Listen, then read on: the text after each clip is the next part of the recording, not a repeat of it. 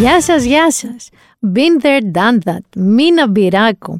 Θέλω να πω ότι αυτή την εβδομάδα που πέρασε έκανα μία πρεμιέρα, έκανα ένα πρώτο ε, για να καταλάβετε γιατί μιλάω. Ε, πάμε να ακούσουμε ένα τραγουδάκι, να μπείτε λίγο στο κλίμα.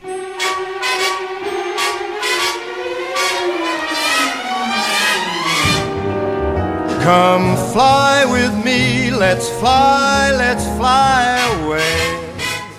Πέταξα, ταξίδεψα. Το πρώτο μου εδώ και περίπου τρία χρόνια, όχι περίπου, σχεδόν τρία χρόνια είχα να ταξιδέψω και στη μετά-COVID εποχή. Αλήθεια σας το λέω, επιστρέφοντας, θα πούμε όλα για το ταξίδι, ε, επιστρέφοντας προσπαθούσα να θυμηθώ πώς ήταν, Νίκο, τα ταξίδια πριν τον COVID και πριν το 9-11. Ε, καμία σχέση. Δηλαδή, καμία μα καμία σχέση με το πώς ταξιδεύαμε πριν το περίφημο 9-11 τους δίδυμους πύργους και πλέον και πριν τον COVID. Μιλάμε για άλλα δεδομένα.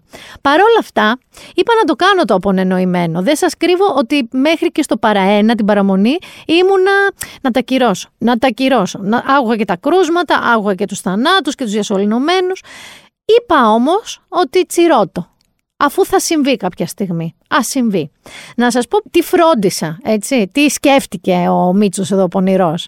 Σκέφτηκα ότι να αποφύγω μια τεράστια πόλη, τύπου Λονδίνο, τύπου Παρίσι, γιατί πάρα πολλά τα πλήθη, πάρα πολλές μετακινήσεις αναγκαστικά, γιατί είναι μια μεγάλη πόλη, άρα θα μπεις και σε μετρό, θα μπεις και σε λεωφορεία, θα, μπεις, δηλαδή, θα το ρισκάρεις ένα τσικ παραπάνω. Επίσης, πάρα πολλά τα μέρη που έχεις να πας και δεν είναι απαραίτητα ελεγχόμενα όλα. Γενικά είπα να βρω κάτι μικρό. Κάτι μικρό μανιτζέβελο, με, με λίγη ώρα πτήσης κιόλας, γιατί ήταν και το πρώτο μου αεροπλάνο, έτσι. Και με καλό φαΐ. Γιατί που πας χωρίς καλό φαΐ. Και είπα θα πάω στην Μπολόνια, λοιπόν. Είναι μια πόλη Ιταλική που δεν είχα πάει. Αλλά είναι και μικρούλα, η οποία περπατιέται. Τα είχα μάθει εγώ όλα από πριν. Να σας πω ότι το ταξίδι στο αεροπλάνο ήταν οκ. Εγώ δεν αγχώθηκα. Ήμουνα με τη μασκάρα μου διπλή κιόλας μάσκα. Παντού εννοείται μας ελέγξανε, μας ξετινάξαν, όχι μας ελέγξανε και πιστοποιητικά ευρωπαϊκού εμβολιασμού. Και αυτό το ειδικό έγγραφο, το PLF νομίζω λέγεται, που δηλώνεις που ήσουν, που πας, να ξέρουν αν γίνεις στραβή που θα σε βρούνε, που κινήθηκες. Φτάνουμε λοιπόν ε, στην Πολόνια. Τι να σας πω τώρα για την Πολόνια, ε. Βάλε μου λίγο αυτό έτσι ένα ελμόντο να μπούμε στο κλίμα.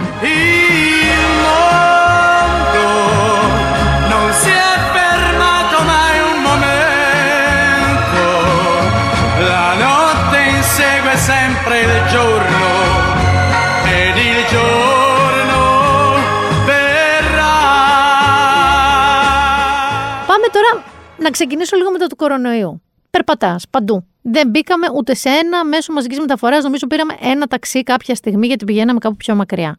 Δεύτερον, δεν υπάρχει άνθρωπος χωρίς μάσκα πουθενά. Σε φάση που δεν τολμάς να μπεις χωρίς μάσκα κάπου. Πιστεύω ότι βγαίνει μια τεράστια σφαλιάρα και σε πετάει έξω.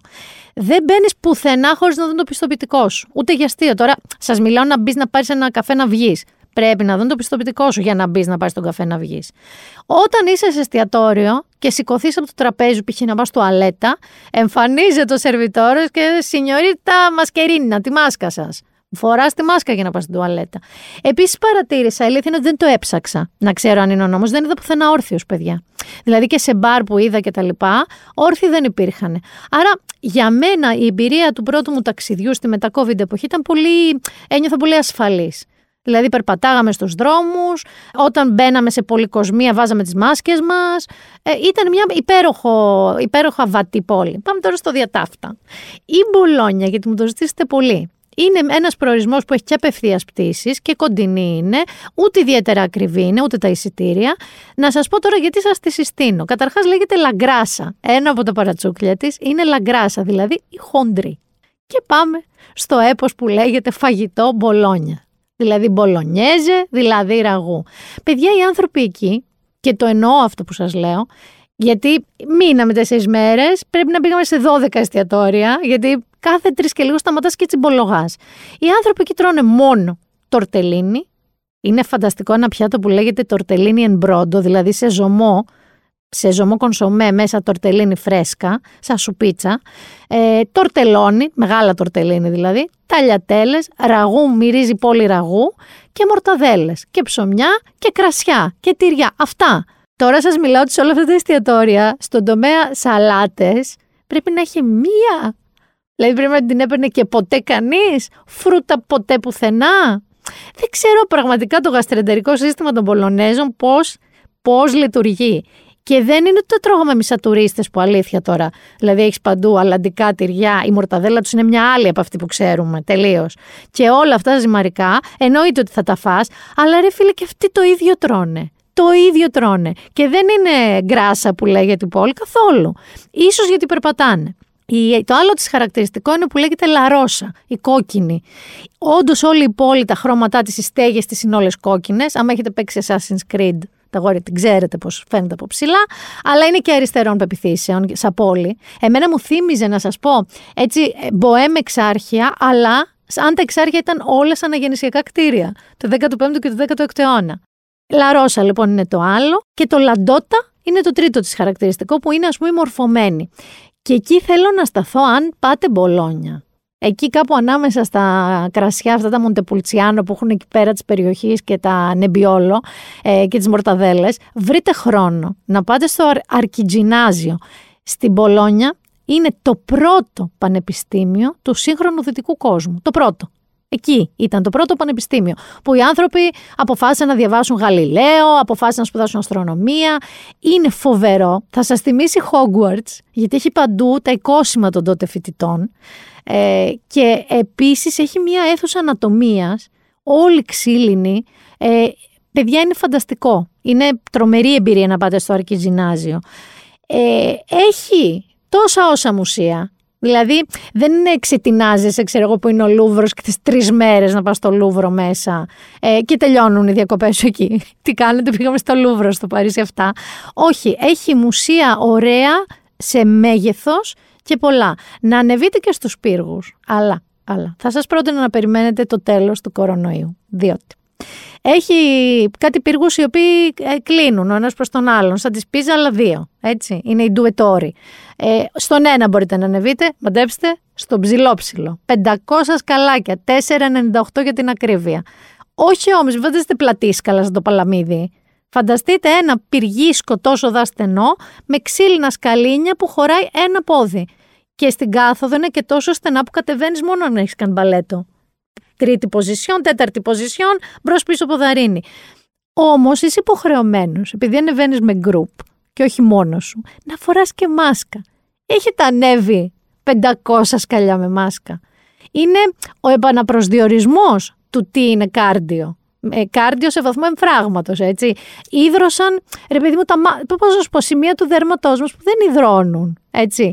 Και δεν μπορείς, θέλω να σας πω και να σταματήσεις, να πεις πάει, πέφτω κάτω, πεθαίνω, γιατί έρχονται από πίσω άλλοι. Και όπως σας είπα, είναι, ξέρω εγώ, 50 εκατοστά είναι το σκαλί. Αυτό είναι να περάσει. Και σε πιάνει και η ντροπή ότι. Γιατί πίσω σου ανεβαίνουν σαν ράμπο, σαν κομμάντα, ε, κάτι 70χρονοι. Και λες, κάτσε όπα. Δεν γίνεται εγώ να πεθάνω έτσι. Πρέπει να ανέβω. Παιδιά, έφτασα πάνω στην οροφή, όχι ξέπνοη, όχι. Δεν έχετε πιο ρημάδι άνθρωπο από μένα εκείνη τη μέρα. Συν το ότι ανεβήκαμε και είδαμε από κάτω μας, δεν υπήρχε ο Μίχλη, Οπότε και που ανεβήκαμε δεν είναι ότι είδα και την Πολόνια πια το παιδιά μου. Αλλά σαν εμπειρία εντάξει το, το συστήνω. Αλλά το, το αρκιτζινάζιο δεν έχει ανεβοκατεβάσματα και είναι και πιο ωραίο μεταξύ μας τώρα. Τι έγινε τώρα όσο έλειπα εγώ, ε; Όσο, να σας πω και κάτι άλλο για την Πολόνια, που δεν έχει σιρήνες shopping. Συνήθως στις άλλες μεγάλες πόλεις δεν σε πιάνει μια λύσακακιά να ψωνίσεις και καταλήγεις να γίνεις με βλακίε, μπερέδες, ξέρω εγώ και φουλάρια που δεν βάλεις ποτέ. Κάτι παπούτσια που σου φάνηκαν καλή ιδέα και μετά στην Αθήνα είσαι γιατί τα πήρα εγώ αυτά τα πράγματα. Η Μπολόνια δεν έχει τίποτα φοβερό shopping. Αλλά παρατήρησα από τον εαυτό μου ότι έχω γεράσει σημαντικά. Έχω βαρεθεί πάρα πολύ τα ψώνια, διότι απλά γύρισα πίσω με ένα διακοσμητικό τσαντάκι από αυτό που σας λέω το πρώτο πανεπιστήμιο και δύο αποσμητικά για την ηλεκτρική μου σκούπα από όλη την Πολόνια. Αυτό μου έκανε εντύπωση σε ένα concept store. Το βάζεις, λέει, στο φίλτρο και όσο σκουπίζεις το σπίτι μου, σχοβολάει. Μυρίζει ωραία, απλά σκουπίζοντας στο σπίτι μου. Φάνηκε φανταστική ιδέα. Ο Άρης πήρε ένα ζευγάρι παπούτσι έτσι για να φύγει η ντροπή. Όσο όμως ήμουν στην Πολόνια, θέλω να σας πω επίσης ότι Μου σκάγανε ε, οριμαγδός όμως. Όταν λέω οριμαγδός, mail, μηνύματα, Viber, WhatsApp, δεν ξέρω πού τα βρήκαν τα τηλέφωνα μου όλοι αυτοί για το περίφημο Black Friday το οποίο είναι σήμερα που βγαίνει το podcast και χτες που, σήμερα δηλαδή που το ηχογραφώ, είναι το Thanksgiving, το περίφημο το ελληνικό. Εγώ δεν θα ηρωνευτώ, παιδιά. Θέλετε να γιορτάζετε Dia de los Muertos, θέλετε να γιορτάζετε Thanksgiving. Ε, ό,τι γιορτή μας αρέσει και θέλουμε να την ενσωματώσουμε, μια χαρά, καλοδεχούμενη. Το Black Friday δε, θέλω να σας πω, ότι πουρκουάπα. Δηλαδή έχουμε μία μέρα με πάρα πολύ μεγάλες εκπτώσεις, αμερικανοφερμένη, welcome είναι και η Cyber Monday που είναι η Δευτέρα που μας έρχεται. Έχει λοιπόν εκπτώσεις τρελής, αλλά θέλω να σε εφιστήσω την προσοχή. Όπως λέει η μαμά μου, κράτα τα χεράκια σου, κράτα τα χεράκια σου. Γιατί όπως όλες οι μέγα εκπτώσεις αρχίζουν και σου δημιουργούν τώρα μια θολούρα ότι εγώ αυτό το χρειάζομαι τώρα, ξεκάθαρα. Δηλαδή αυτό το φωτιστικό που φωτίζεις στη δράκους στους τοίχους σε 17 χρώματα, το χρειάζομαι εγώ αυτό τώρα στο σπίτι μου, στη ζωή μου. Μην την πατήσετε έτσι. Χρησιμοποιήστε την Black Friday όπως της πρέπει. Είναι ευκαιριάρες, αλλά για να πάρετε κάτι που θέλετε.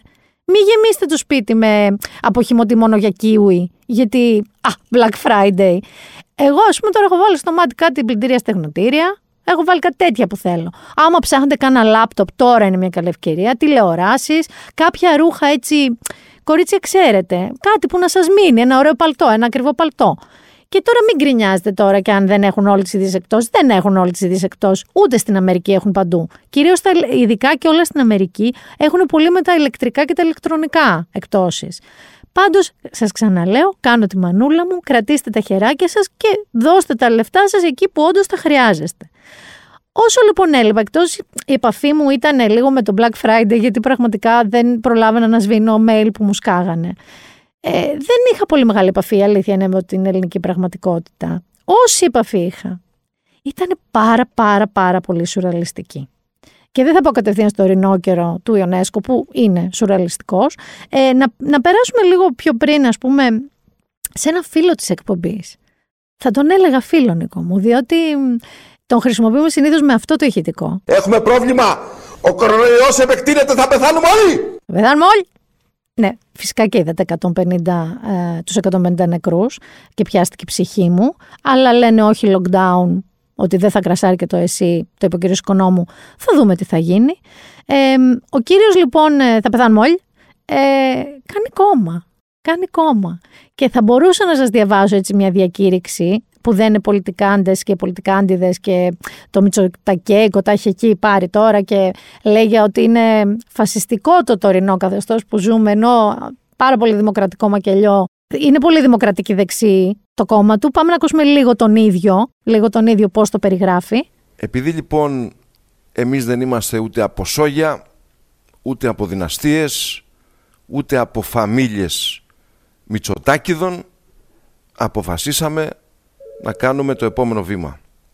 Και το επόμενο βήμα είναι μια ενωτική, πατριωτική, λαϊκή, δεξιά συσπήρωση Ελλήνων πατριωτών οι οποίοι θα προχωρήσουμε με ενιαίο ψηφοδέλτιο για την μεγάλη εκλογική μάχη όποτε και αυτή έρθει. Δεν σας συζητάω να μου τη δείξετε, εγώ τη βλέπω η πρώτη ιδεολογική διακήρυξη, ενωτική πατριωτική λαϊκή δεξιά, ότι δεν λύνεται κόβεται. Και να περάσουμε το γρανικό της μοίρας μας με το σπαθί στο χέρι για να μας γνωρίσουν όλοι εκείνοι, φίλοι και εχθροί, από την κόψη του που καταλύει τους γόριους δεσμούς της ανομίας. Έχουμε λοιπόν το κόμμα του Στέφανου Χίου που λέγεται Λαϊκή Δεξιά Πατριωτική Κίνηση. Λαϊκή Δεξιά Πατριωτική Κίνηση. Έχουμε και τη δήλωση του κύριου Σκέρτσου ότι δεν υπάρχει έρευνα που να δείχνει ότι οι αστυνομικοί κολλάνε και μεταδίδουν τον κορονοϊό. Και αφού δεν υπάρχει έρευνα, υπάρχουν πάρα πολλές έρευνες γενικά για τον κορονοϊό και πώς μεταδίδεται, αλλά επειδή δεν υπάρχει συγκεκριμένη έρευνα για την ελληνική συγκεκριμένα αστυνομία, προφανώς δεν κολλάει. Μιλάμε για το αξίωμα το γνωστό, το ε, αφού το μπουζούκι είναι όργανο και ο αστυνομικός όργανος, ο αστυνομικός είναι μπουζούκι, τέτοια λογική. Και εφόσον, ε, Νίκο μου, δεν υπάρχει και έρευνα που να λέει ότι είμαι κοντή, δεν είμαι κοντή. Τελείωσε. Υπάρχει έρευνα που το λέει συγκεκριμένα για εμένα. Δεν υπάρχει. Άρα δεν είμαι κοντή. Σε αυτή τη λογική όμως, Θα πάμε ακριβώς, ακριβώς, θα πάμε τώρα στο ορεινόκερο. Διότι, όπως λέμε το G θέμα της εβδομάδας, είναι ορεινόκερος. Ο ορεινόκερος συγκεκριμένα, μιλάμε για τη θεατρική παράσταση που σκηνοθετεί ο Γιάννης Κακλέας, σκηνοθετούσε μάλλον, με πρωταγωνιστή τον Άρη Σερβετάλη, ο οποίος Άρης Ερβετάλη αποφάσισε ότι δεν θέλει να παίζει μόνο για εμβολιασμένους και κατέβασε την παράσταση. Αυτό είναι το γεγονός. Καταλαβαίνετε ότι έχει γίνει της κακομήρα, κυρίως εναντίον του Άρη Ερβετάλη. Είναι και κάποιες φωνές υπέρ του, αλλά κυρίως εναντίον του. Κυρίως εναντίον του με τη δικαιολογία ότι ο ίδιος κατεβάζει μια παράσταση ως πρωταγωνιστής που είναι στημένη πάνω του Άρα δεν μπορεί να υπάρξει χωρίς αυτόν. Αλλά αφήνει ξεκρέμαστου και χωρίς ε, πληρωμή και χωρίς αμοιβή ε, καμία κοσαριά ανθρώπους που είναι οι υπόλοιποι ηθοποιοί, τεχνικοί, φροντιστές. Είναι αρκετός κόσμος που ασχολείται με μια παράσταση, όσο μικρό και αν είναι το κάστη. Εκεί λοιπόν έπεσε όλο αυτό. Επίσης έπεσε λίγο στο. Το οποίο είναι πολύ ωραίο, ε, να σας πω την αλήθεια μου. Ε, διαβάζω στο News 24-7 ότι στο ρινόκερο ή της Γεωργίας Οικονόμου, ο Ιονέσκο εκφράζει όλη την αγωνία του για την πορεία και τη μετάλλαξη του ανθρώπινου είδους σε φανατικά επιθετικά όντα, σε βία όργανα μιας ολοκληρωτικής εξουσίας, που έχοντας αναπτύξει ως υπέρτατη κοινωνική συμπεριφορά το ένστικτο της αγέλης, μεταμορφώνουν τους ανθρώπους σε άβολα και καταστροφικά πλάσματα που εκμηδενίζουν και σκοτώνουν το όνειρο για μια κοινωνία ελεύθερη και δημιουργική. Και οι κάτοικοι μιας πόλης μεταμορφώνονται σε ρινόκερου. Και ένας μόνο δεν υποκύπτει σε αυτή τη μεταμόρφωση, που είναι ο Μπερανζέ που τον, θα τον έπαιζε, τον έπαιζε ο Άρης Ερβετάλης. Πατώντας πάνω σε αυτό, δηλαδή το αν ο άνθρωπος φανατίζεται, έτσι, και συνήθως φανατίζεται με ένστικτο αγέλης και κάποιος τους καθοδηγεί, το να λες εσύ ότι εγώ δεν θέλω να διαχωρίσω τους ανθρώπους, ε, άρα το κλείνω. Δεν είναι πολύ δημοκρατικό αυτό, γιατί ούτως ή άλλως δεν έπαιζες για όλους τους ανθρώπους πριν. Δεν ήσουν δωρεάν. Δεν είναι ότι ήταν προσβάσιμο σε όλους τους ανθρώπους ο Ρινόκερο, ήταν μια επιχειρηματική κίνηση τέχνης. Αλλά δεν ήταν μια δωρεάν παράσταση. Άρα να σου αποκλείουν. Ήδη υπήρχε ένας αποκλεισμός. Όσοι μπορούσαν θα το πλήρωναν, όσοι μπορούσαν δεν θα το πλήρωναν. Επίσης, τον επικαλέσει λίγο και το χριστιανισμό. Ο οποίος χριστιανισμός, εντάξει, απλά θα το αναφέρω εγώ. Είναι 2021, μπορώ εγώ, Νίκο μου, να πάω στο Άγιον Όρος. Δεν μπορώ. Γιατί, έχω κάτι, Κολλάω κάτι, όχι, απλά είμαι γυναίκα, δεν μπορώ. Και όλο το concept λίγο του χριστιανισμού που ναι, αγαπάμε αλλήλους, αλλά η καλή παράδεισο, η κακή κάτω στην κόλαση. Κρατήστε αυτό με την κόλαση λίγο, γιατί έχει σχέση με, τη, με το pop ένθετο του επεισοδίου.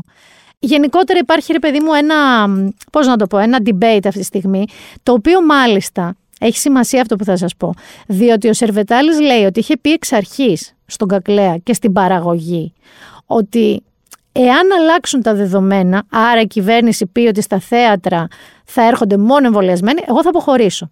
Αν ο Σερβετάλης το είχε πει, έχει μερική ευθύνη ο Σερβετάλης και μερική ευθύνη όμως και η παραγωγή που πήρε το ρίσκο αυτό. Το update λοιπόν αυτού του πράγματος, ε, σας διαβάζω τώρα τι είπαν οι ηθοποιοί της παράστασης οι υπόλοιποι στα όσα συνέβησαν αυτές τις μέρες. Και λένε και τι θα γίνει με την παράσταση. Λένε λοιπόν οι ηθοποιοί του Ρινόκερου.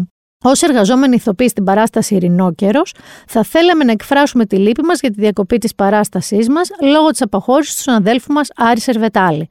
Παρ' όλα αυτά, είναι κοινή μας θέση να μην προβούμε σε επικρίσεις εις βάρος κανενός. Έτσι κι αλλιώς, ο καθένας μας κρίνεται από τις πράξεις του. Πάλι μάνα μου είναι εδώ πέρα, να ξέρετε αυτό που δεν σε κρίνει, αλλά σου λέει καθένας από τις πράξεις του. Ούτε θεωρούμε ότι ως εμβολιασμένοι πολίτες και ηθοποιοί διαχωριζόμαστε με οποιονδήποτε τρόπο από λοιπούς τυχόν ανεμβολίας στους συμπολίτες μας.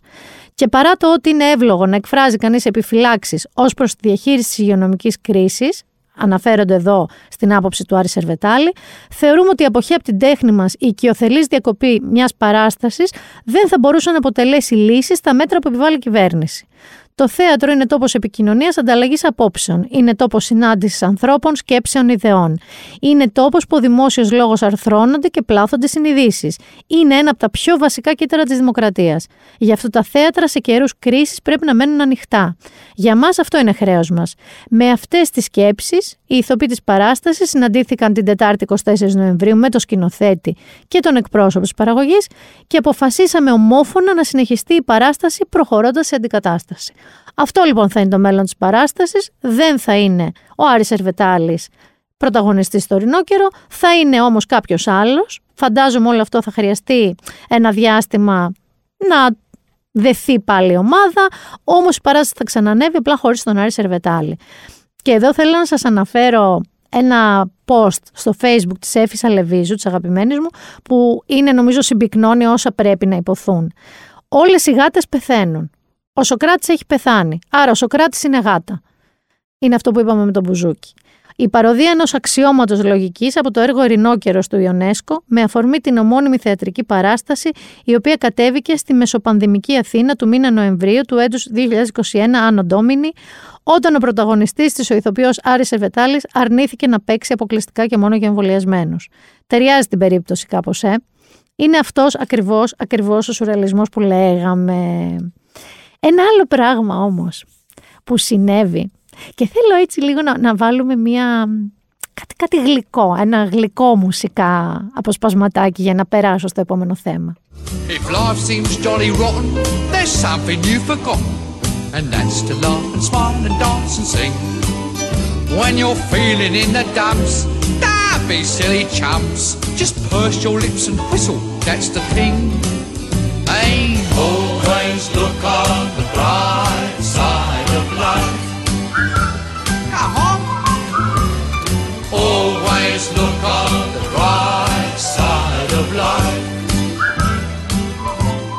Στο επόμενο λοιπόν ε, πράγμα που έδωσα προσοχή ενώ ήμουνα στη Λαγκρόσα Μπολόνια, Λαγκράσα Μπολόνια, ε, είναι το καινούριο μωρό της 24 Media που βγήκε και το οποίο λέγεται O, OW δηλαδή, .gr, on wellness. Είναι ένα site εσείς τώρα και εγώ μέχρι τώρα να σας πω την αλήθεια μου σκεφτόμουν ότι ένα site wellness θα μου πει κουρκουμά, ρόδια, αυτά τι πρέπει να τρώμε, μόνο τέτοια. Έρχεται λοιπόν το O, το οποίο και σχεδιαστικά που εγώ έχω ένα θέμα, είναι πάρα πολύ μοντέρνο. Μου κάνει πολύ Νέα Υόρκη, Βερολίνο, σχεδιαστικά είναι υπέροχο. Και ασχολείται με αυτά που πρέπει επί της ουσίας Φυσικά και το τι θα τρώμε, αλλά και κοινωνικά θέματα και ψυχική υγεία, την απενοχοποιεί τελείως και πώς να σου πω, με τα μέσα μας και με τα έξω μας, με γιατρούς, με ειδικούς, αλλά και με έξυπνα tips, χρηστικά καθημερινότητας. Δηλαδή είναι ένα site πλήρες που αφορά και γονείς, αφορά και γυναίκες και άντρες εξίσου, που συνήθως παιδιά αυτά τα sites είναι πολύ γυναικεία. Όχι, αγόρια έχει πολύ πράγμα για εσάς. Είναι unisex που λέγαμε στην εποχή μου. Είναι unisex. Ε, Επίσης δεν έχει ηλικία. Δηλαδή θα βρει και κάποιος που είναι 15 χρόνια να διαβάσει κάτι και κάποιος που είναι 75. Γιατί και το αγαπημένο μου κομμάτι είναι το disclaimer, έτσι, το μότο του o.gr, on wellness σημαίνει, ε, το ότι το ευζήν δεν είναι πολυτέλεια, είναι δικαίωμα. Ακριβώς αυτή θα πρέπει να είναι η αντιμετώπιση μας. Το να ζούμε καλά, δεν σημαίνει να ζούμε πολύ τελώς. Δεν σημαίνει ότι πρέπει να ψωνίζουμε μόνο κοινόα που έχουν φυτέψει και μαζέψει ε, κουβανές παρθένες κάπου. Δεν είναι αυτό. Το ευζήν σημαίνει να φροντίζουμε το μυαλό μας, να φροντίζουμε την υγεία μας, την ψυχική μας υγεία, να πληροφορούμαστε για το τι είναι καλύτερο από ειδικούς να μικρά, μικρούς τρόπους και ευρήματα που βελτιώνουν τη ζωή μας, που μας βελτιώνουν σαν συντρόφους, μας βελτιώνουν σαν γονείς, μας δίνουν κάποιες απαντήσεις ή προβληματισμούς στο κεφάλι μας. Γενικά είναι ένα site που αγαπάς να το διαβάζεις. Έχει λίγα κείμενα κάθε μέρα, πολύ προσεγμένα, πολύ μελετημένα και τίποτα στην τύχη. Σας το συνιστώ ανεπιφύλακτα και αλήθεια σας λέω θα σας το συνιστούσα και αν δεν το είχαμε βγάλει εμείς. O.gr λοιπόν, γιατί τι είπαμε, ότι το ευζήν δεν είναι πολυτέλεια, παιδιά, είναι δικαίωμα.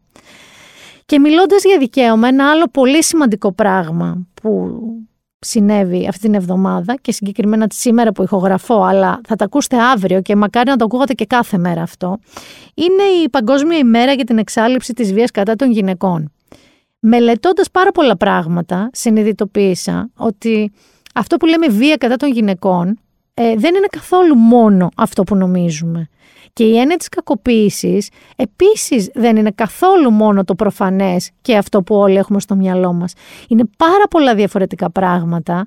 Σήμερα πρέπει να σας έχω προτείνει το Made, τη σειρά που λέγαμε τις προάλλες, αλλά ακριβώς αυτό είναι πολλά διαφορετικά πράγματα που συνιστούν βία και που οι γυναίκες αντιλαμβανόμαστε μερικώς, δεν αντιλαμβανόμαστε, δεν αντιδρούμε ή αντιδρούμε.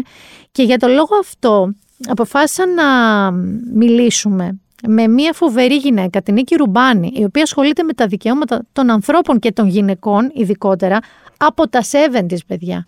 Από τότε πάρα πάρα πολλά χρόνια. Και είναι πάντα εκεί στο πλευρό των γυναικών να βοηθάει με τον πιο σωστό τρόπο και με τον πιο ορθολογικό τρόπο και με τον πιο δίκαιο για τις γυναίκες τρόπο και είναι η πρόεδρος του Ελληνικού Δικτύου Γυναικών Ευρώπης και πάμε να τη συναντήσουμε. Έχουμε μαζί μας την Νίκη Ρουμπάνη, πρόεδρο του Ελληνικού Δικτύου Γυναικών Ευρώπης. Νίκη, σωστά; Ναι, ναι. Είναι, το είπα και νωρίτερα ότι οι παγκόσμιες ημέρες είναι ένα χρήσιμο, είναι, είναι κάτι χρήσιμο, μια υπενθύμηση κάποιων πραγμάτων. Ε, Βεβαίως, αρκεί να μην τα ξεχνάμε ενδιάμεσα από τη Τις υπόλοιπες, ακριβώς, τις υπόλοιπες ημέρες του χρόνου και των χρόνων. Ε, πόσα χρόνια εσύ ασχολείσαι με την ε, υπεράσπιση και υποστήριξη των γυναικών; 40. 40. 40 χρόνια. ναι, ναι. Γύρισα ε, απόφοιτη στις, στην Ελλάδα από την Αγγλία όπου είχα πάει για σπουδές και μετά από αυτό όταν γύρισα εδώ ξεκινήσαμε μια παρέα από γυναίκες, μια ομάδα αυτογνωσίας και αλληλεγγύης η οποία εξελίχθηκε σε τοπική οργάνωση και μετά συνδεθήκαμε με ευρωπαϊκές ε, ε, οργανώσεις και με άλλες χώρες. Ήταν 12 τα κράτη-μέλη τότε στην Ευρωπαϊκή Ένωση και φτιάξαμε το δίκτυο. Και μου μιλάς κιόλας και για μια εποχή που ούτε καν ε, αυτά τα πράγματα που συζητάμε πολύ ανοιχτά πια σήμερα ακουγόντουσαν. Ναι, ήταν μια πολύ δύσκολη εποχή και εμείς ήμασταν ακόμα πιο δυσκολεμένες γιατί ερχόμασταν από μια πραγματικότητα που είχαμε γνωρίσει όλη την, όλο τον αγώνα των γυναικών για να αλλάξουν τις καταστάσεις.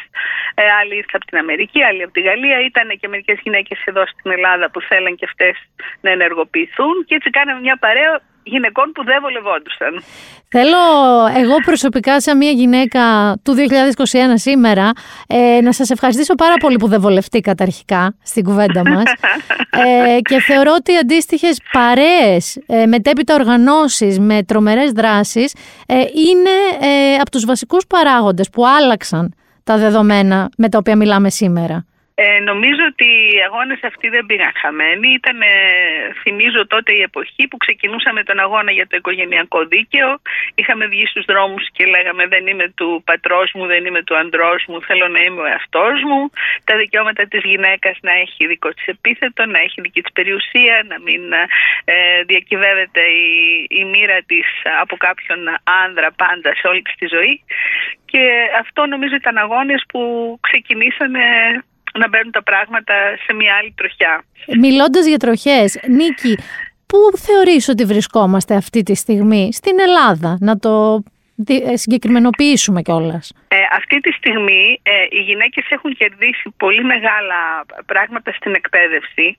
Δηλαδή υπάρχουν γυναίκες σε επαγγέλματα που δεν υπήρχαν πριν, δικαστές, αρχιτέκτονες, ε, γυναίκες που ε, μηχανικοί, σε όλα τα Αλλά όταν βγαίνουν από το πανεπιστήμιο και αντιμετωπίζουν την, τον εργασιακό χώρο, ε, τότε βρίσκουν τεράστια εμπόδια και πολλές γυναίκες ξαφνιάζονται. Γιατί επειδή υπάρχει μια ισότητα στην εκπαίδευση σε πολλούς τομείς, όχι απόλυτα, αλλά σε πολλούς τομείς, ο εργασιακός χώρος και οι διαπροσωπικές σχέσεις είναι ακόμα πάρα πολύ πίσω σε επίπεδο στερεοτύπων. Και όσο αφορά τη βία, η Ελλάδα είναι μια χώρα που έχει πολύ μεγάλη ανοχή στη βία. Δεν αναγνωρίζει καν τη βία. Δηλαδή, ε, ένα βρώμικο πείραγμα στον δρόμο, ε, πείραγμα ήταν. Ναι, Δεν ναι. ήταν πείραγμα, ήταν βία λεκτική. Ε, μία, μία συμπεριφορά ενάντια σε μια γυναίκα που να την περιορίζει, να μην μπορεί να δουλέψει ή να της παίρνει όλα τα λεφτά ο άνδρας της και αυτός να κανονίζει πού θα πάνε και τι θα γίνουν και να τα βάζει στο δικό του λογαριασμό ή να μην έχει φίλους, να μην έχει, να μην έχει επαφή με τα μέλη της οικογένειάς της.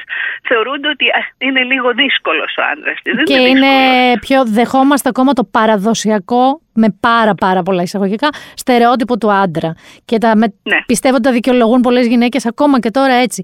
Θέλω λοιπόν να σε ρωτήσω πώς ορίζουμε τη βία, γιατί σε πολλές γυναίκες, και δυστυχώς λέω γυναίκες γιατί αυτό με ενδιαφέρει, ε, θεωρούν βία το να, να φάνε μια μπουνιά, ένα χαστούκι, μια κλωτσιά, σωματική βία.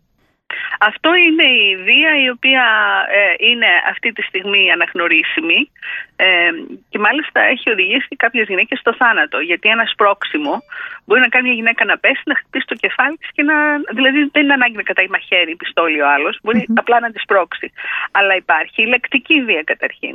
Η βία που είναι ε, η προσβολή της γυναίκας, η ταπείνωσή της και που πολλές φορές την εσωτερικεύει και λέει: Εγώ φταίω ή δεν είμαι αρκετά υπομονετική ή εντάξει, μωρέ, νεύρα είναι, θα περάσουν. Υπάρχει ψυχολογική βία. Να σε κοιτάει ο άλλος με περιφρόνηση να ή, ας πούμε... το αυτοκίνητό σου και να σου λέει γυναίκα είσαι, γι' αυτό ας πούμε. Ή ξέρω εγώ να φοβάσαι να του μιλήσεις. Δηλαδή έχω δει και σε δικά μου κοντινά ζευγάρια που μου λέει Μωρέ τώρα δεν θέλω, θα θυμώσει. Αυτό δεν είναι, δεν, μπο... δεν ζεις κανονικά στο σπίτι σου όταν φοβάσαι να πεις κάτι μη θυμώσει ο άλλος. Αυτό μην είναι το χειρότερο, ότι μαθαίνεις να ζεις με το φόβο και τον πόνο, τον ψυχικό πόνο και το σωματικό μερικές γυναίκες. Δηλαδή το κάνουν αυτό καθημερινότητα. Τεράστιες δυνάμεις που θα τις, ε, μπορούσαν να τις επενδύσουν στη δημιουργικότητά τους, στη δουλειά τους, στα παιδιά τους, στα χόμπι τους, τις επενδύουν για να αντέξουν. Και δεν πρέπει κανένας άνθρωπος να ζει αντέχοντας. Οι άνθρωποι πρέπει να ζουν ελεύθεροι και το σπίτι τους να είναι το καταφύγιό τους, η φωλιά τους, εκεί που νιώθουν ασφαλείς. Αν λοιπόν ένας άνθρωπος νιώθει ότι αντέχει, σημαίνει ότι υπάρχει βία επάνω του. Υπάρχει μια διαφορά ανάμεσα στη βία και στην κακοποίηση. Έτσι. Βίαιοι μπορεί να είμαστε όλοι μας. Όλοι μπορεί να μιλήσουμε κάποια στιγμή άσχημα ή να πούμε σε κάποιον άνθρωπο κάτι προσβλητικό ή να κάνουμε μια κίνηση που δεν πρέπει. Η βία είναι κάτι που είναι μέσα στην, στο θυμό και μέσα στην κακή συμπεριφορά του ανθρώπου. Όμως η κακοποίηση έχει δύο βασικά στοιχεία. Το πρώτο είναι η επανάληψη, ότι είναι επαναλαμβανόμενη και μάλιστα με τέτοιο ρυθμό που να επιδρά πάνω στην ψυχολογία του άλλου και πάνω στην, στην υγεία του. Και το δεύτερο είναι η εξουσία. Στην κακοποίηση υπάρχει εξουσία. Είτε είναι φυσική εξουσία, είναι πιο δυνατός, είτε είναι κοινωνική, είτε είναι οικονομική, είτε είναι αυτή η εξουσία που του δίνει η κοινωνία. Είναι άντρας, είναι δικαστής, είναι ε, δικηγόρος, είναι γιατρός, είναι καθηγητής, είναι πολύ σημαντικός. Ε, δεν πρέπει να του φέρνεις αντίρρηση, δεν πρέπει να του λες όχι, ποια είσαι εσύ. Ακόμα και αν η γυναίκα έχει καλύτερη δουλειά από τον άντρα και απλά το γεγονός ότι είναι άντρας του δίνει μια κοινωνική εξουσία γιατί το ανέχεται η κοινωνία μας. Αντλείται λοιπόν αυτή η εξουσία που δημιουργεί την κακοποίηση από την ίδια την κοινωνία μας. Να σε ρωτήσω κάτι από τη δική σου εμπειρία, από γυναίκες οι οποίες απευθύνονται στο ελληνικό δίκτυο γυναικών Ευρώπης. Ε, είναι πολύ λιγότερες, ή όταν έρχεται μια γυναίκα για να σας μιλήσει ή να μιλήσει με κάποια από τους ψυχολόγους που έχετε, ε, για μια μορφή βίας που δεν είναι αυτή που λέμε το ξύλο. Έτσι. Να πει ότι ε, μου ζητάει να μείνω σπίτι να μεγαλώνω τα παιδιά, ε, φοβάμαι να του μιλήσω για τη θυμώνη και ξέρω εγώ πετάει πράγματα, όχι σε μένα, αλλά σπάει, ξέρω εγώ, βάζα. Ε, την ώρα που σας μιλάνε οι γυναίκες αυτές, αισθάνεστε ότι μέσα τους σκέφτονται μωρέ τώρα μήπως είμαι υπερβολική, ε, μήπως όλο αυτό δεν είναι τώρα κακοποίηση. Πολλές γυναίκες μας παίρνουν και λένε: ε, Εγώ δεν είμαι θύμα βίας, αλλά συμβαίνουν πράγματα στο σπίτι και θα ήθελα να μιλήσω γι' αυτά. Και όταν αρχίσει να ξετυλίγεται το κουβάρι, εννοούν ότι δεν έχουν φάει ξύλο. Δηλαδή, μπορεί να υπάρχουν όλες οι άλλες μορφές βίας, η ταπείνωση, τα νεύρα, τα σπασίματα, οι περιορισμοί, το τι φοράς, ε; Αλλά επειδή δεν τρώει ξύλο, αισθάνεται ότι δεν είναι θύμα βίας. Είναι όμως θύμα βίας, γιατί ε, πολλές φορές μια γυναίκα που δεν έχει φάει ποτέ ξύλο μπορεί και μόνο από την ε, ψυχική της κατάσταση να οδηγηθεί σε πολύ άσχημα ψυχοσωματικά, για παράδειγμα. Mm-hmm. Να αρχίσει να έχει πονοκεφάλους, να έχει διαφορά στο, στην ψυχολογία της τέτοια, δηλαδή που να επιδράσει και στην σωματική της υγεία. Αυτό άνοσα. Ε, Βεβαίως, αυτό άνοσα πάρα πολλά ναι, δεν είναι τυχαίο ότι οι γυναίκες πάσχουν σε μεγάλο βαθμό από αυτό άνοσα, όπως δεν είναι και τυχαίο ότι στέλνουμε τις γυναίκες στους ψυχολόγους και στους ψυχιάτρους να παίρνουν ηρεμιστικά, ενώ οι άνδρες οι οποίοι δεν ξέρουν πώς να εκφράσουν το θυμό τους πολιτισμένα και τον εκφράζουν με έναν τρόπο βίο, δεν πάνε ποτέ να ψάξουν τον ποτέ. εαυτό τους, να δουν έναν ψυχολόγο, να σκεφτούν, λένε δεν έχω τίποτα. Ναι, Αυτή ναι, ναι. όλα. Χαρακτηριστικό του, του θήτη είναι ότι ποτέ δεν αναγνωρίζει την ευθύνη του ακόμα και όταν λέει συγγνώμη, λέει συγγνώμη, αλλά Μα δεν είναι μόνο αυτό. Αν και εσύ δεν, δεν θα Α, μπράβο. Λένε, μα εσύ με έφερες σε αυτό το σημείο τώρα να πω αυτά τα πράγματα. Είναι look what you made me do. Είναι χαρακτηριστικό. Δηλαδή, ο θήτης δεν, δεν βάζει όρια στον εαυτό του. Ε, και επειδή δεν υπάρχει κάποιος άλλος να του βάλει τα όρια, πρέπει να του τα βάλει ο νόμος και η πολιτεία. Πες μου κάτι, ποια είναι κάποια πρώτα σημάδια που μια γυναίκα καλό είναι να έχει το νου της σε μια σχέση, σε ένα γάμο, μπορεί και σε αρχές σχέσεις. Εάν μια γυναίκα νιώσει φόβο απέναντι σε έναν άνδρα, πρέπει να αρχίσει να προβληματίζεται. Το αίσθημα του φόβου είναι το καμπανακι Ε, εάν νιώσει ε, ταπείνωση, ότι δηλαδή την μειώνει έστω και με το βλέμμα του, πρέπει να χτυπάει καμπανάκι. Η ζήλια, υπερβολικές... Ε... Καλά, αυτά ναι. Ξέρετε, αυτά τα θεωρούν οι άνθρωποι την υπερβολική ζήλια και όλα αυτά είναι, είναι μορφές κακοποίησης ε, διότι δεν είναι μόνο σε ζηλεύω, είναι σου επιβάλλω κιόλας. επειδή σου ζηλεύω να έχεις μια συγκεκριμένη Να μην μιλάς, να μην γελάς, να μην σηκώνεις το βλέμμα, να μην ε, ντύνεσαι έτσι, να μην, να μην, να μην. Δεν είναι δηλαδή ότι απλά ζηλεύω εγώ και το έχω μέσα μου, είναι ότι σου επιβάλλω κάτι. Ε, βία δεν είναι το να σε ζηλεύει κάποιος. βία είναι το να θέλει να σου επιβάλλει αυτή τη ζήλια σαν τρόπο ζωής. Άρα και αυτό είναι, γιατί ξέρεις στην αρχή αυτό, πολλές γυναίκες το μεταφράζουν σαν κάτι κολακευτικό. Ότι με θέλει τόσο πολύ που ε, ξέρεις, δεν αντέχει να με κοιτάει ο δίπλα στο αυτοκίνητο, ξέρω, στο φανάρι. Δεν είναι ότι θέλει τη γυναίκα, είναι ότι δεν έχει καμία αυτοεκτίμηση και πιστεύει ότι οποιοδήποτε θα περάσει από δίπλα θα του κλέψει τη γυναίκα. Δηλαδή η χαμηλή αυτοεκτίμηση ε, κάνει κάποιον να φωνάζει πολύ δυνατά, να κάνει παλικαρισμούς, να βρίζει, ακριβώς επειδή έχει χαμηλή αυτοεκτίμηση. Ερώτηση. Και νομίζω ότι έτσι με αυτή την, την ε, σε εισαγωγικά μάτσο αρσενική ας πούμε συμπεριφορά ε, που δεν θα έπρεπε για μας να τη λέμε αρσενική, θα έπρεπε να τη λέμε κακή συμπεριφορά, βίαιη συμπεριφορά. Ε, νομίζω ότι έτσι γίνεται πιο άντρας, πιο δυνατός, πιο κοινωνικά ισχυρός. Ερώτηση τώρα.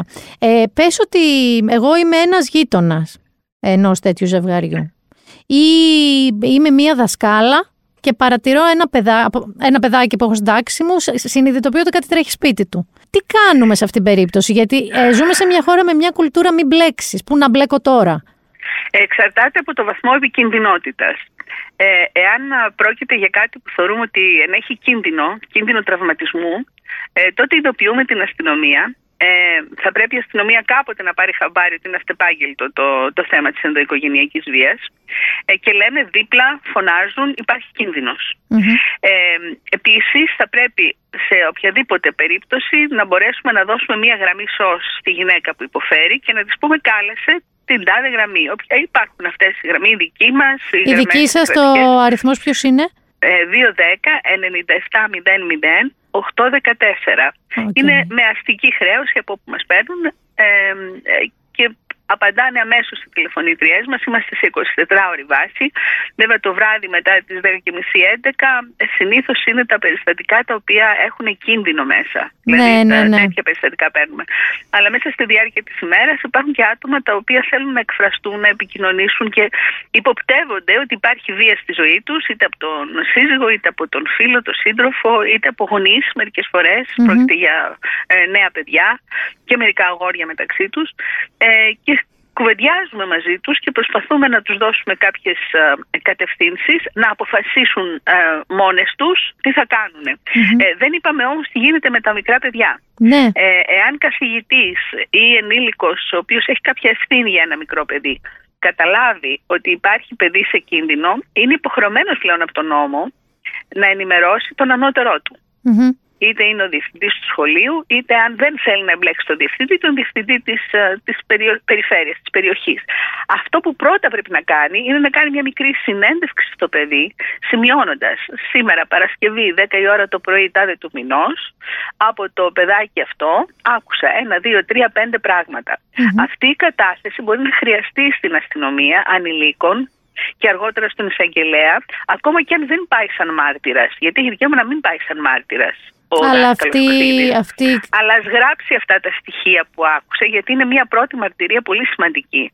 Η δική σας δράση νίκη μου του Ελληνικού Δικτύου Γυναικών Ευρώπης, ε, τι παρακλάδια έχει; Τι κάνουμε εμείς; Λοιπόν, εμείς προσπαθούμε να είμαστε αυτό που λένε one-stop shop. Δηλαδή μια γυναίκα που έρχεται σε εμάς να μπορεί να έχει τόση στήριξη όσο θα ήθελα εγώ για τον εαυτό μου ή κάθε μια από εμάς που απαντάμε τη γραμμή και είμαστε όλες τι εθελόντριε και κάποιοι εθελοντές. Έτσι δεν απαντάνε γραμμή άντρε, αλλά έχουν και ψυχολόγους άντρε και δικηγόρους άντρε. Ε, όποια λοιπόν γυναίκα πάρει να έχει αυτή την αντιμετώπιση που θέλουμε εμείς. Πρώτα-πρώτα να το κουβεντιάσουμε. Αυτό είναι πολύ σημαντικό γιατί η γυναίκα μπορεί να παίρνει για πρώτη φορά και αν δεν έχει μια σωστή αντιμετώπιση, μια σωστή ακρόαση, να μην ξαναπάρει. Ναι. Οπότε πρέπει διεξοδικά να ακούσουμε το άτομο και να μπορέσουμε να καταλάβουμε και σε ποιο βαθμό κινδυνεύει ε, και τι συναισθήματα έχει, αλλά να της δώσουμε την ευκαιρία να καταλάβει και η ίδια μιλώντας, ακούγοντας τον εαυτό της τι συμβαίνει. Μετά προσφέρουμε νομική πλαισίωση. Δηλαδή, οι δικηγόροι μας θα τις δώσουν, ε, εφόσον το θέλει πάντα, θα τις δώσουν μια οπτική για το ποια είναι τα δικαιώματα και οι υποχρεώσεις της, τι μπορεί να κάνει και τι δεν μπορεί να κάνει. Ε, είτε πάει σε άλλο δικηγόρο μετά, είτε μείνει μαζί μας, ό,τι και να κάνει θα έχει μια, ένα πρώτο προσανατολισμό. Mm-hmm. Κάποιες γυναίκες δικαιούνται να έχουν δωρεάν νομική βοήθεια από το κράτος γιατί είναι άπορες εάν πρέπει να πληρώσει, ε, ψάχνουμε πάντα να βρούμε τρόπο να τη βοηθήσουμε, να, ε, να κάνει, να έχει τις νομικές της διαδικασίες με τα ελάχιστα χρήματα που θα είναι υποχρεωμένη από το Δικηγορικό Σύλλογο να καταθέσει, ώστε να μπορέσει να τα βγάλει πέρα. Αυτό είναι το ένα. Το άλλο είναι η ψυχολογική στήριξη που είναι κεφαλαιώδης. Δηλαδή, αν δεν μιλήσει δύο, τρεις, τέσσερις φορές με τους ψυχολόγους, δεν μπορεί να βγάλει μία άκρη με το τι της συμβαίνει. Ακόμα είναι όλα ένα κουβάρι μέσα της. Φοβάται το άγνωστο, φοβάται τι την περιμένει εάν φύγει ή αν ναι, διακόψει ένα δεσμό. Και είναι πολύ απαραίτητο να έχει αυτό. Ίσως η γυναίκα να πρέπει να φύγει άμεσα. Το ναι. άμεσα για μερικές γυναίκες είναι κρίσιμο γιατί μπορεί να κινδυνεύει η ζωή τους. Αν λοιπόν πρέπει να φύγει άμεσα και δεν έχει τίποτα στα χέρια της, με ένα απλό τεστ, self-test ε, κορονοϊού που θα κάνει, θα τη στείλουμε σε ένα ξενοδοχείο. Έχουμε αυτή τη δυνατότητα, επειδή μας χορηγεί μια μεγάλη εταιρεία καλλιτικών, να μπορούμε να στεγάζουμε τις γυναίκες προσωρινά και μας έχει δώσει το δικαίωμα η Avon και να πληρώσουμε ένα μικρό ξενώνα για να μένουν δύο γυναίκες και να τις στείλουμε σε ένα ξενοδοχείο εφόσον είναι σε άλλο μέρος της Ελλάδας ή mm-hmm. μέχρι να πάνε σε σταθερό ξενώνα, αλλά και να πληρώσουμε ε, το πρώτο ενίκιο για να μπει σε ένα σπίτι αν έχει και δύο-τρία παιδιά από πίσω. Και μπορεί τα παιδιά να είναι και ξέρω να έχει και ένα αγοράκι 12-15 χρονών που δεν τα παίρνει ο ξενώνας μέσα. Ναι, βέβαια. Προσπαθούμε λοιπόν να ανάλογα με την περίπτωση να δούμε πώς θα βρει στέγη. Ε, ειδικά στις περιπτώσεις που νιώθουμε ότι υπάρχει κίνδυνο ζωής, αυτό είναι πολύ κρίσιμο να έχει μια δική της στέγη. Ε, όταν υπάρχουν οι κρατικοί οι τοπικοί ξενώνες, συνεργαζόμαστε, ε, ζητάμε τη βοήθειά τους και βεβαίως εκεί πρέπει η γυναίκα να κάνει όλες αυτές τις εξετάσεις, δηλαδή δερματικά, ε, να μην έχει μεταδιδόμενα νοσήματα, ψυχίατρο. Και αυτό παίρνει λίγο χρόνο. Γι' αυτό και είναι πολύ σημαντικό για μας ότι μας χορηγεί μια εταιρεία τη δυνατότητα για λίγες μέρες μέχρι να κάνει τις εξετάσεις. Να μπορεί να μην είναι στο σπίτι που κινδυνεύει. Ακριβώς, ακριβώς. Και από πέρσι που ξεκινήσαμε αυτή τη συνεργασία, δηλαδή τον προηγούμενο χρόνο, όταν άρχισε η πανδημία, ε, ήδη στεγάσαμε πολλά άτομα και τα παιδιά τους. Και φέτο μας έχει δώσει άλλο ένα πρόγραμμα η Avon και συνεχίζουμε. Και για όσο συνεχίζουμε, θα δίνουμε αυτή τη δυνατότητα. Ναι, και βλέπω ότι η Avon κάνει και έρευνες πάνω σε αυτό. Δηλαδή δεν ε, είναι μόνο. Το, το κυνηγάει αρκετά. Μετά από αυτό, τι άλλο μπορεί να χρειαστούν αυτές οι γυναίκες; Να βρουν δουλειά.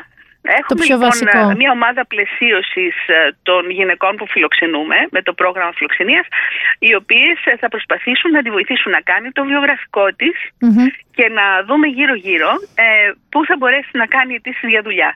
Τι έχει σαν εμπειρία, να, να συνειδητοποιήσει και η ίδια τα ταλέντα της που μπορεί να τα έχει ξεχάσει μέσα στο φόβο και στην ταραχή της και να ξαναπάρει το τιμόνι της ζωής της στα χέρια της. Αυτό είναι πολύ κρίσιμο, το να προσανατολιστεί δηλαδή επαγγελματικά. Επίσης, ένα άλλο πράγμα που κάνουμε και που είναι σημαντικό για μας είναι συνεχή επιμόρφωση εθελοντών. Επειδή η οργάνωσή μας έχει μόνο εθελοντές, δηλαδή και 10 ευρώ να, να μπουν μέσα στην οργάνωση, πάνε στα θυματα Ε, δεν πληρώνεται κανένας. Γι' αυτό έχουμε τη δυνατότητα να εκπαιδεύουμε εθελόντριες και εθελοντές είτε από το πανεπιστήμιο που έρχονται και θέλουν να κάνουν την πρακτική τους μαζί μας είτε από άλλα άτομα τα οποία θέλουν να έχουν μια επιμόρφωση για τη δική τους την ε, ανάγκη ας πούμε, να συνεχίσουν τη ζωή τους ε, και με τους ε, επιμορφούμενους φτιάχνουμε και μια γενιά ανθρώπων που είναι επαγγελματίες, είναι στην πρώτη γραμμή, αλλά έχουν και την ευαισθητοποίηση μιας μη κυβερνητικής οργάνωσης μέσα. Δηλαδή να βλέπουν σαν πολίτης τι θα ήθελα εγώ σαν πολίτης να προσφέρει το κράτος, αν βρισκόμουν σε αυτή τη δύσκολη κατάσταση. Ναι, ναι, ναι, βέβαια. Καταλάβατε. Οπότε... Και το θεωρούμε και αυτό σημαντική παράμετρο της επιμορφώσης μας. Ε, οπότε, αν κάποιος άνθρωπος θα ήθελε να είναι θελοντής σε εσάς, φροντίζετε καταρχάς, φαντάζομαι, με συνεντεύξεις να δείτε πώς θα μπορούσε να σας βοηθήσει, σε ποιο τομέα και τον Ακριβώς. επιμορφώνετε για να είναι καθόλου έτοιμος για να αντιμετωπίσει αυτό. Να σε ρωτήσω κάτι, Νίκη. Εσείς οι ίδιες και οι ίδιοι, ναι. όσοι άνθρωποι ναι, ναι. συμμετέχετε σε, στο Ελληνικό Δίκτυο Γυναικών Ευρώπης. Παίρνετε μέσα σας, καταλαβαίνω πάρα πολύ τη σημασία του έργου σας και αυτό υπερκαλύπτει ενδεχομένως τα πάντα, αλλά παίρνετε μέσα σας πάνω σας και τον πόνο, το, τη στεναχώρια, τη δυστυχία πάρα πολλών ανθρώπων μέσα σε τόσα χρόνια κιόλας. Δεν την παίρνουμε μέσα μας. Αυτό προσπαθούμε. Δηλαδή, προσπαθούμε με συνεχείς επιμορφώσεις όπου δουλεύουμε με θέατρο, με παραμύθι, με μουσική, με διάφορους τρόπου.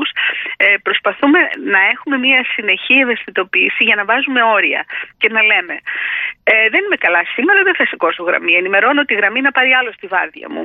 Ή, ε, είχαμε μία περίοδο έτσι πολύ ε, όμορφη που γέννησαν τρεις ψυχολόγοι μας ταυτόχρονα. Ζητήσαμε και βοήθεια από άλλες οργανώσεις εκείνη την εποχή. Δηλαδή, προσπαθούμε πάντα να βάζουμε τα δικά μας όρια έτσι που να μην υπάρχει burnout και αντίθετα να υπάρχει μια χαρά αλληλεγγύης και εμπιστοσύνης που μπορούμε να μοιραστούμε τα προβλήματα. Και ό,τι μπορεί το κάθε άτομο να κάνει, ό,τι μπορεί να προσφέρει. Ξέρετε, η μία ώρα του εθελοντή είναι πολύτιμη γιατί την παίρνει από την οικογένειά του, προσωπική του, τις σπουδές του και τη σεβόμαστε πάρα πολύ αυτή την ώρα. Και προσπαθούμε οι εθελοντές μας να νιώθουμε ότι είναι σε ένα χώρο αλληλεγγύης και για τους ίδιους. Μα νομίζω ότι αυτό ακριβώς ε, το πνεύμα αλληλεγγύης που έχετε και εσείς σαν οργάνωση μεταξύ σας είναι ο μόνος τρόπος να παρέχετε τελικά αλληλεγγύη και στις άλλες γυναίκες που το χρειάζονται.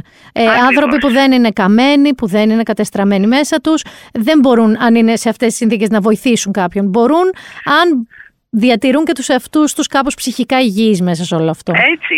Και γι' αυτό και πολλά άτομα που έρχονται για βοήθεια ε, μετά μετα, μετατρέπονται σε εθελοντές μας, εθελόντριες. Mm-hmm. Δηλαδή, ε, έναν άνθρωπο όταν τον στηρίξεις ε, ψυχολογικά, νομικά, ενδεχομένως οικονομικά, να πάρει τρόφιμα κτλ. Νιώθει και λίγο ε, ταπεινωμένος. Ναι. Ε, γιατί όταν παίρνει βοήθεια κάποιος ε, ε, μαζί, ε, αισθάνεται υποχρεωμένος. Εμείς δεν το θέλουμε Έτσι, αν κάποιος πει και εγώ τι μπορώ να κάνω, παιδιά, λέμε, Α, για να δούμε, ξέρεις να γαζώνεις κουρτίνες. Υπάρχει μια γυναίκα που έπιασε η πόλη σπίτι. Μήπως μπορεί να βοηθήσει να γαζώνει. Δηλαδή, οτιδήποτε μπορεί να κάνει κάποιος εθελοντικά, μπορεί να ενταχθεί στην παρέα, έτσι που να νιώσει ότι συνεισφέρει όπου θέλει και όταν θέλει και αν θέλει. Αλλά ότι υπάρχει μια αλληλεγγύη, δεν υπάρχει μια από πάνω προς τα κάτω συμπεριφορά. Λοιπόν, ε, μακάρι αλήθεια στο λέω να γεμίσει ο κόσμος από ανθρώπους σαν και εσάς ε, και σαν και σένα κιόλας. Ε, που το ξεκίνησες hardcore, μια εποχή που ούτε καν ξέραμε πώς ορίζεται η κακοποίηση μιας γυναίκας. Όλα ήταν έλα μωρέ, έλα μωρέ άντρας είναι. Ε, και εγώ, εγώ ήμουνα, όχι τι θα κάνω, γιατί ήμουνα με ένα μικρό παιδί που είχα γεννήσει στην, στο εξωτερικό στη διάρκεια των σπουδών μου, άνεργη, με ένα πτυχίο στο χέρι και με μια κοινωνία που έλεγε τι είναι τούτο, από πού ήρθε, ας ναι, πούμε, ναι, ναι. τις αυτές. Οπότε για μας, ε, μια γυναίκα η οποία δεν βολεύεται και θέλει να φτιάξει ένα κόσμο πιο όμορφο για όλους μας, ε, ανήκει στην παρέα. Νίκη μου, εύχομαι να πολλαπλασιαστείτε και να μειωθούν τα κρούσματα. Αυτό θα ήθελα πάρα πολύ να συμβεί. Είμαστε αχρίαστες να είμαστε, λέμε πάντα. Ακριβώς. Αχρίαστες να είστε. Ωστόσο, όσο πιο πολύ μιλάμε, όσο εξελίσσεται η εποχή, όσο πιο εκεί έξω αναφέρουμε ότι δεν χρειάζεται να φας μπουνιά για να αισθανθείς ότι κακοποίησε. Άρα οι γυναίκες μπαίνουν και σε μια διαδικασία σκέψης και οι ίδιες. Θεωρώ ότι είμαστε σε ένα πολύ καλύτερο δρόμο από ότι ήμασταν πριν 5 ή 10 χρόνια. Και να σου πω και κάτι, μήνα τελευταίο. Αν δεις τα σήματα μετά από 2, 3, 4, 5 μήνες, δεν τις αναγνωρίζεις. Η δύναμη που απελευθερώνεται όταν ηρεμήσει μια γυναίκα και δεν φοβάται και νιώσεις είναι τεράστια. Αλλάζει η φάτσα της, το κέφι της, η δουλειά της, το περπάτημά της, η σχέση με τα παιδιά. Είναι κάτι πάρα πολύ όμορφο και όταν, όταν αυτό το βλέπουμε παίρνουμε πολύ μεγάλη δύναμη για τη συνέχεια. Νίκη μου, μακάρι να περπατάμε μεθαύριο στο δρόμο και να βλέπουμε αυτές τις γυναίκες που λες τις περήφανες, τις δυνατές, που πιστεύουν στον εαυτό τους και κανείς δεν τους λέει το αντίθετο. Μακάρι, μακάρι. Σε ευχαριστώ πάρα πολύ. Να είσαι καλά και εγώ ευχαριστώ πάρα πολύ. Καλή συνέχεια. Καλή συνέχεια. Ακούσαμε φοβερά ενδιαφέροντα πράγματα από την Νίκη Ρουμπάνη. Κορίτσια είτε κάτι σας αφορά από αυτό που ακούσατε, είτε κάποιον άνθρωπο κοντινό σας στην οικογένειά σας, ε, μπορεί να μην είναι καν συνομιλικό σας, μπορεί να είναι μια θεία σας, μπορεί να είναι μια κολλητή σας, μπορεί να είναι μια νεότερη γυναίκα της οικογένειας ή του φιλικού σας περιβάλλοντος. Σε κάθε περίπτωση κρατήστε στο μυαλό σας το ελληνικό δίκτυο γυναικών Ευρώπης, μία ΜΚΟ που μπορείτε να απευθυνθείτε ή να πείτε σε μια γνωστή σας να απευθυνθεί, γιατί πρέπει, όπως είπα και πριν, νωρίτερα, είναι κάτι που δεν είναι μόνο μία μέρα, τη μέρα την παγκόσμια για την εξάλληψη της βίας των γυναικών, πρέπει να είναι κάτι που μας αφορά κάθε μέρα. Και πάμε τώρα στο pop ένθετο αυτού του επεισοδίου, το οποίο είναι, είναι μπαμπάτσικο, Νίκο, αυτή τη φορά. Καταρχάς βγαίνει αυτό. Father, Son and House of Gucci. House of Gucci. Φανταστική Lady Gaga. Ακόμα και σε αυτούς τους κριτικούς που δεν πολύ άρεσε η ταινία, στην Gaga βγάζουν όλο το καπέλο. Παρά το ότι όντως, παιδιά, η προφορά της είναι ντεμή Ιταλική, ντεμή Σλάβικη, αλλά είναι τόσο δυνατή η παρουσία της στην ταινία, House of Gucci, που νομίζω τους παίρνει ω παραμάζωμα. Ακόμα και τον Adam Driver, ακόμα και τον Al Pacino, δηλαδή ακόμα και τον Jeremy Irons. Μιλάμε για τέτοιο level ηθοποιών. Jared Leto. Γενικά, νομίζω ότι είναι από τις ταινίες που αξίζει τον κόπο να πάτε σινεμά να το δείτε. Και για το στιλιστικό του πράγματος και γιατί, βραδερφέ, είναι μία από τις ταινίες που τις περιμένουμε πώς και πώς. Ε, ήρθε η ώρα της. Ήρθε η ώρα της. Αν όμως δεν πάτε σινεμά, αν θέλετε να μείνετε στο σπίτι, αν ε, να πάμε πρώτα λες από το... Θα πάμε πρώτα λοιπόν από αυτό που θα σας πω τώρα αμέσως. Είδατε το Squid Game στην πλειοψηφία σας. Έσπασε το ένα ρεκόρ δίπλα κοντά στο άλλο. Έρχεται όμως τώρα κάτι και το εκτοπίζει. Και αυτό το κάτι λέγεται Hellbound. Είναι επίσης κοράτικο. Το Hellbound λοιπόν παίζει πολύ με το παιχνίδι της πίστης, της αμαρτίας, και της τιμωρίας με έναν τρόπο κοράτικο. Δηλαδή, ακούστε τώρα τι γίνεται. Είναι, λέει, ένα παράλληλο σύμπαν που σαν τη γη λέγεται Hellbound, όπου εκεί οι άνθρωποι πάνε έτσι σε ένα υπέρτατο που προβλέπει πότε θα πεθάνουν βάσει των αμαρτιών τους. Όταν έρχεται η ώρα τους εμφανίζονται κάτι τέρατα οι οποίοι είναι δαίμονες ας πούμε, είναι τεράστιοι και τριχωτοί να ξέρετε, οι οποίοι τους αρπάζουν και τους σκοτώνουν την ώρα εκείνη.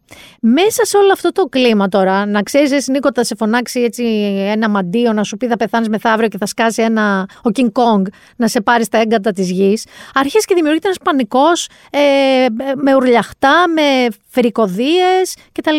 Και βέβαια όταν υπάρχει κοινωνική αναταραχή τέτοιου τύπου, τι προκύπτει; Προκύπτει μια νέα θρησκευτική οργάνωση που λέγεται New Truth και προσπαθεί βέβαια να αποφαληθεί της κατάστασης. Κάποιοι λίγοι, όπως συμβαίνει πάντα, έχουν τεράστιες αμφιβολίες για τις προθέσεις αυτού του νέου κινήματος, αυτής της νέας New Truth ε, θρησκευτικής οργάνωσης και για το ρόλο που παίζουν σε όλο αυτό που συμβαίνει στην πόλη, αλλά και για το πού το πάει το πράγμα. Έχει εκτοπίσει ήδη σε 80 χώρες το Squid Game, να ξέρετε. Είναι, δεν το λες ακριβώς τρόμου, το λες και fantasy, drama, το λες και crime.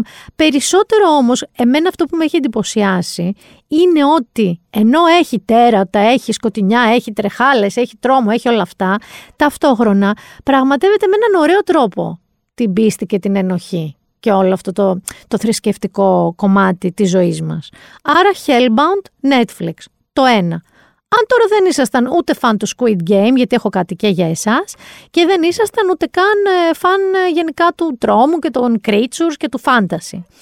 Υπάρχει ένα διαμαντάκι στο Apple TV, το οποίο λέγεται The Shrink Next Door, δηλαδή ο ψυχίατρος της διπλανής πόρτας.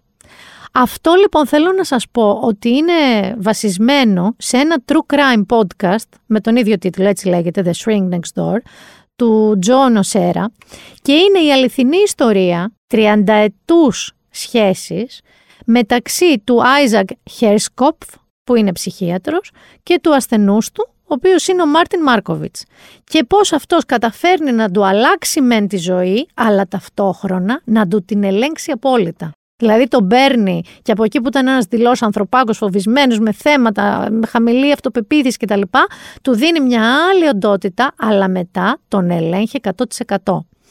Και είναι διαμαντάκι, γιατί είναι πολύ ωραία αποδομένο όλο αυτό το πράγμα, αλλά ποιοι παίζουν κιόλας στους πρωταγωνιστικούς ρόλους. Παίζει ο Πολ Ραντ, και ο Will Ferrell, που είναι δύο καταπληκτικοί ηθοποιοί. Άρα, Hellbound για σας που θέλετε τέρατα και κορεατισμούς και Shrink Next Door για σας που θέλετε πιο εσωτερικής καύσης υποθέσεις, πιο χαρακτήρων σειρά. Άρα αυτές είναι οι δύο σειρές μας. Να πάμε τώρα, θα μείνω λίγο σε αυτό, στο audiovisual, μετά θα πάμε στο βιβλίο, διότι θα σας προτείνω και για Spotify κάτι. Παιδιά, το Netflix έβγαλε κάτι που λέγεται The Netflix Hub, μια στήλη, ε, στήλη λέω, μια, ένα account στο Spotify, που μπορείτε να βρείτε το soundtrack πάρα πολλών σειρών του, ή εμπνευσμένα από σειρές του ε, λίστες τραγουδιών. Γενικά ψάξτε το, έχει φοβερό ενδιαφέρον. Λέγεται The Netflix Hub και είναι μέσα στο Spotify. Και πάμε τώρα στο βιβλίο. Στην Κορέα θα μείνουμε, να ξέρετε. Αλλά θα πάμε Βόρεια Κορέα. Το βιβλίο έχει μεταφραστεί τώρα τη φετινή χρονιά στα ελληνικά. Είναι από τις εκδόσεις Παπαδόπουλος και λέγεται «Ο γιος του αφέντη των ορφανών». Είναι του Άνταμ Τζόνσον και σας διαβάζω τη σύνοψη. Ε, πήρε Πούλιτζερ να ξέρετε αυτό το βιβλίο, να το πούμε και αυτό. Και το συναρπαστικό λέει μυθιστόρημα που απέσπασε το βραβείο Πούλιτζερ μας ταξιδεύει στην καρδιά της πιο μυστηριώδους δικτατορίας του κόσμου. Βόρεια Κορέα έχουμε πάει τώρα. Ο Πακ Τζουντό είναι ο βασανισμένος γιος μιας χαμένης μητέρας και ενός ισχυρού πατέρα που διευθύνει ένα στρατόπεδο εργασίας για ορφανά παιδιά. Όταν η αφοσίωση και η οξυδέρκεια του αναγνωρίζονται από τους υψηλά ιστάμενους του κράτους, η προοδευτική άνοδος στην ιεραρχία μοιάζει ασταμάτητη. Ο Τζουν Ντό γίνεται επαγγελματίας απαγωγέας, αντιμετωπίζει παγωμένα νερά, σκοτεινές σύραγγες και ανατριχιαστικούς θαλάμους ανακρίσεων, τολμάει να αντιταχθεί στον ίδιο τον Κιμ Γιονγκ Ιλ, καταλαβαίνετε, σε μια προσπάθεια να σώσει τη γυναίκα που αγαπάει, τη θρηλυκή ηθοποιό Ήλιο Σελήνη. Ένα συναρπαστικό θρίλερ και συνάμα μια ιστορία χαμένης αθωότητας, ο γιος του αφέντη των ορφανών σκιαγραφεί το πορτρέτο μιας χώρας που μαστίζεται από την πείνα, τη διαφθορά και την καθημερινή βαναυσότητα, δίχως όμως να λείπουν η συντρεφικότητα και κλεμμένες στιγμές ομορφιάς και αγάπης. Παιδιά, αυτό είναι ένα σπουδαίο κατόρθωμα που έχει πετύχει ο Άνταμ Τζόνσον. Γιατί έχει πετύχει να αποδώσει όλη αυτή τη φρικοδία ενός απολυταρχικού καθεστώτος όπως είναι η Βόρεια Κορέα και ταυτόχρονα έναν άνθρωπο ο οποίος είναι κομμάτι, γρανάζει του μηχανισμού αυτού, να δώσει και την ομορφιά και την ανθρωπιά και το πώς καταφέρουν να περισσώσουν την ανθρωπιά σε αυτή τη χώρα. Λέγεται ο γιος του αφέντη των ορφανών, Άνταμ Τζόνσον, εκδόσεις Παπαδόπουλος, μεταφρασμένο πλέον, πολύ πρόσφατα. Σας το συστήνω και αυτό. Δεν ξέρω τι άλλο να σας προτείνω, παιδιά. Τι άλλο να σας προτείνω. Δηλαδή, σας πρότεινα δύο σειρές για πιο διανοούμενους και πιο α, τέτοια. Σας πρότεινα ένα βιβλίο. Σας πρότεινα και Spotify list αυτή τη φορά. Νομίζω τους υπερκάλυψα που έλειπα τόσο καιρό. Ραντεβού την επόμενη Παρασκευή ήταν η Μίνα Μπυράκου και το Binder Done Παιδιά, ελπίζω την άλλη εβδομάδα να έχω αυτοκίνητο, γιατί θέλω να σας πω ότι το τραμ το τελευταίο ακόμα δεν έχει λυθεί. Απλά σας το λέω εγώ και αυτό τώρα. Ευχαριστώ, μου στείλατε και το τηλέφωνο ενός δικηγόρου που εξειδικεύεται σε αυτό. Όχι, φαντάζομαι μόνο στο τραμ, αλλά thank you που μου το στείλατε και αυτό. Θα το έχω τόσο σας στο κινητό μου, αχρίαστο να είναι. Φιλιά πολλά. Μείνετε όσο το δυνατόν ε, περισσότερο μπορείτε υγιείς. Ε, από ό,τι είδα η Γαλλία δεν κήρυξε lockdown γιατί τη Γαλλία μιμούμαστε, άρα μάλλον δεν θα δούμε κι εμείς lockdown. Α, να σας πω και κάτι. Έκλεισα και την τρίτη μου δόση, παιδιά. Στο παραπάνω επεισόδιο θα την έχω κάνει, θα τα πούμε τότε. Γεια σας. Και σας χαιρετάω οριστικά αυτή τη φορά με ένα μπολονέζο τεράστιο καλλιτέχνη. Πάμε να φύγουμε έτσι για Παρασκευούλα με Λουτσιοντάλα και Καρούζο.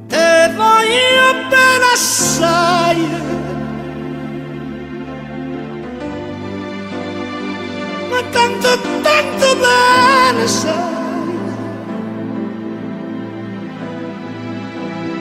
È una catena ormai